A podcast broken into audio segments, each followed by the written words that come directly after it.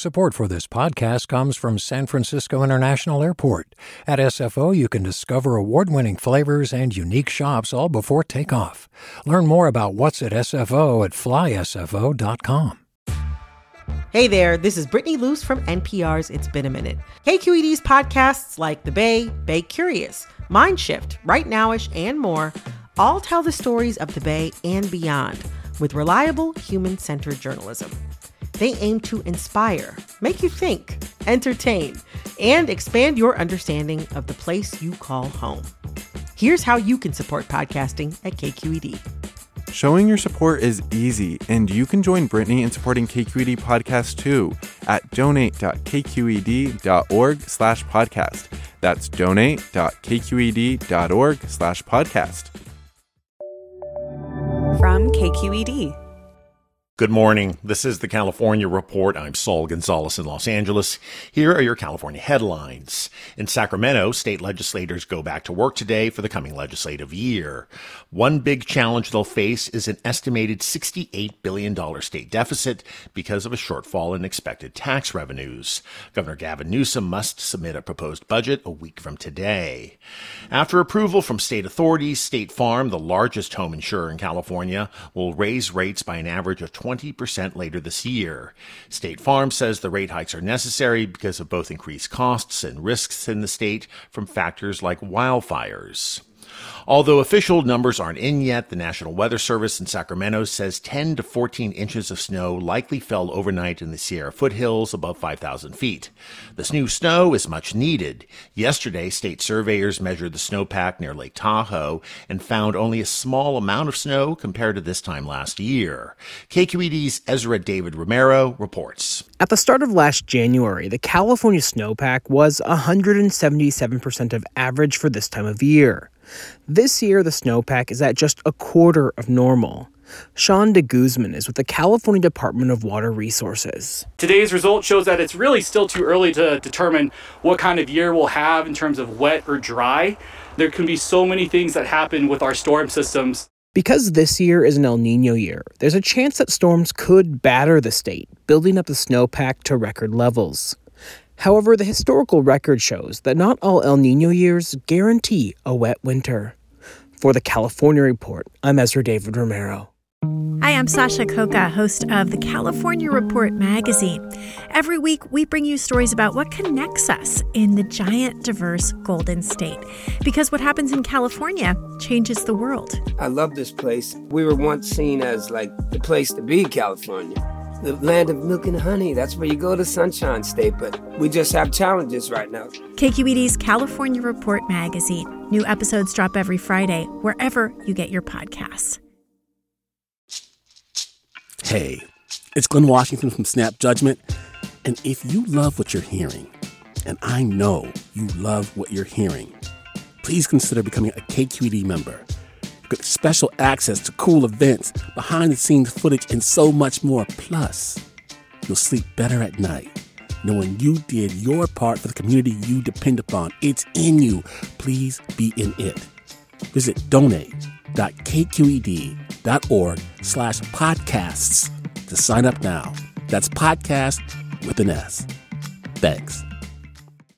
Federal regulators are investigating Kaiser Permanente for how it treats women with postpartum depression. The health provider has twice revised its guidelines to make it easier for women to get a new drug that targets the condition. These developments are the result of a KQED investigation that first revealed Kaiser's restrictions on postpartum care. I'm joined now by health correspondent April Dembosky to talk about her reporting on this issue. Hey, April. Hey, Saul. So you've been looking at this since 2021. Could you tell us more about this drug and why it was just so hard for Kaiser patients to get it? The drug is called brexanolone, and it's unique because it was made specifically for postpartum depression. So it targets hormone function rather than the brain's serotonin system. The thing is, it's expensive $34,000 and women have to stay in the hospital for three days to get it, which tacks on further expense. So many health insurers put restrictions on it. They wanted women to try one or two cheaper drugs before they would pay for this one. But we did an analysis and we found that Kaiser's criteria were the most strict of any insurer in the state. They wanted women to try four alternative treatments before they could be considered for this. And because the FDA had only approved the drug for up to six months postpartum, this basically amounted to a blanket denial of the drug. Hmm. So, what was the impact of all of this on, on patients? Well, I talked to a number of Kaiser patients who were all given the runaround and denied the drug. Um, one in particular, Miriam McDonald, her doctors just kept trying other medications, one after another that didn't work for her. It took over a year to find something that worked. I mean, it was just completely unfair. No woman after having a child should should suffer like I did.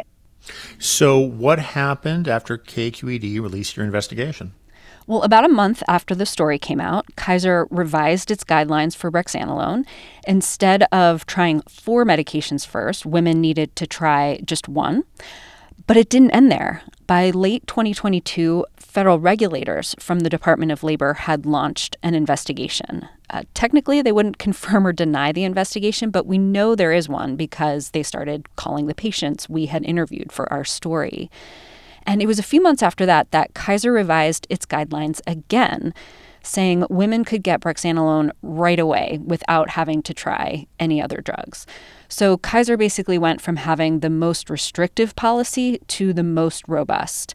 One of my sources called it the gold standard for the industry. So, for those of us who aren't steeped in this issue like you are, why is this so important?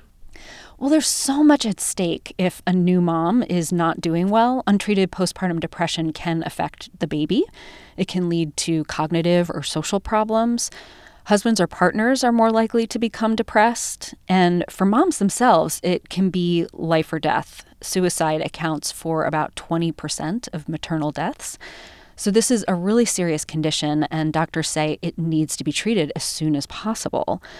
So now that we have medications that target postpartum depression and they work quickly, there's more pressure on insurance companies to not give patients the runaround. And we see that with the Department of Labor stepping up enforcement of mental health laws.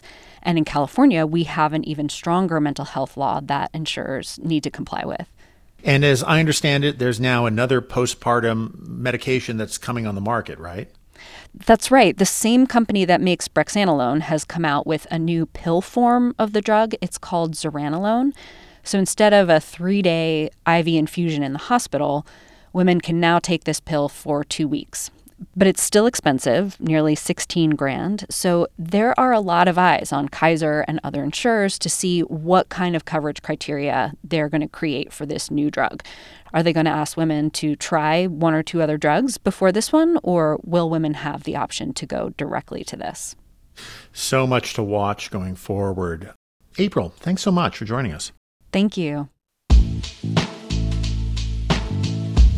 That was April Dembosky, KQED's health correspondent. You can read her original investigation and her updates online at kqed.org. Support for the California Report comes from the California Healthcare Foundation. Listening to Black Californians, a new study on how the healthcare system undermines the pursuit of good health. On the web at chcf.org/lbca.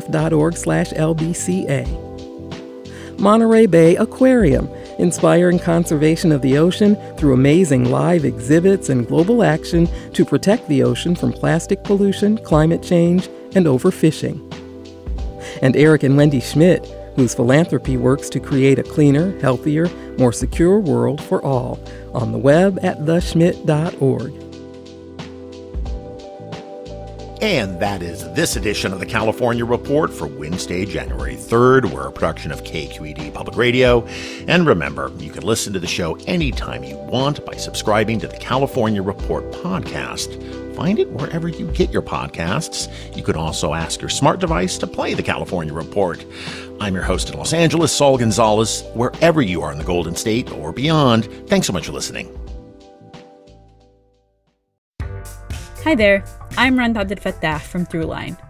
If you're listening to this podcast, you know that KQED produces exceptional storytelling that keeps you informed, inspired, and entertained.